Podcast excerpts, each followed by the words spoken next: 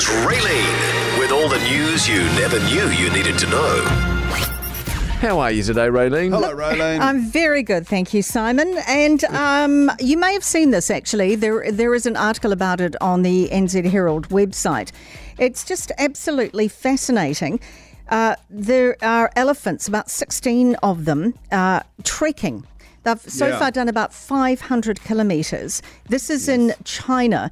And for months, their trek through the southwestern Yunnan province had gone almost unnoticed. But last week, when images of this herd of 15 Asian elephants walking through a residential area appeared on social media, it immediately captured the imagination of the nation. In fact, uh, what of it? It's been it's been seen on a particular website 16 million times.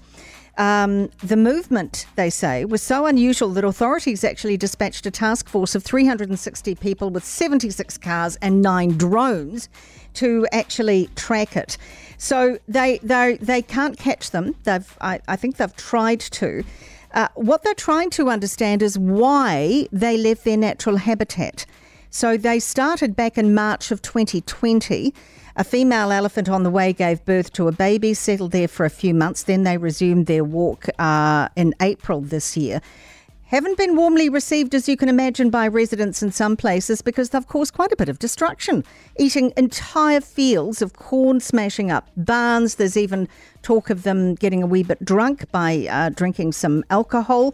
Um, uh, what some villagers have done to try and stop them uh, eat up everything is, is replant with non-edible uh, varieties. But it is concerning because uh, the, the reason they, you know, that, that kind of the, the buffer between humans and elephants is just getting closer and closer. so, you know, from, from an ecological point of view, I think it's it's it's really very sad, don't you think? Yeah, I It totally is. agree. You see Yeah. it regularly now, which is a real shame.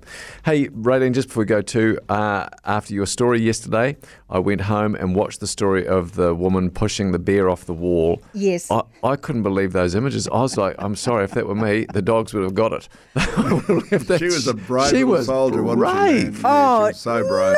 No. What That about bear there is the size of a car. I know, but but uh, honestly, and obviously adrenaline kicked in. But Mm. if they tried to get my Ralphie, by gum, I would punch them in the nose.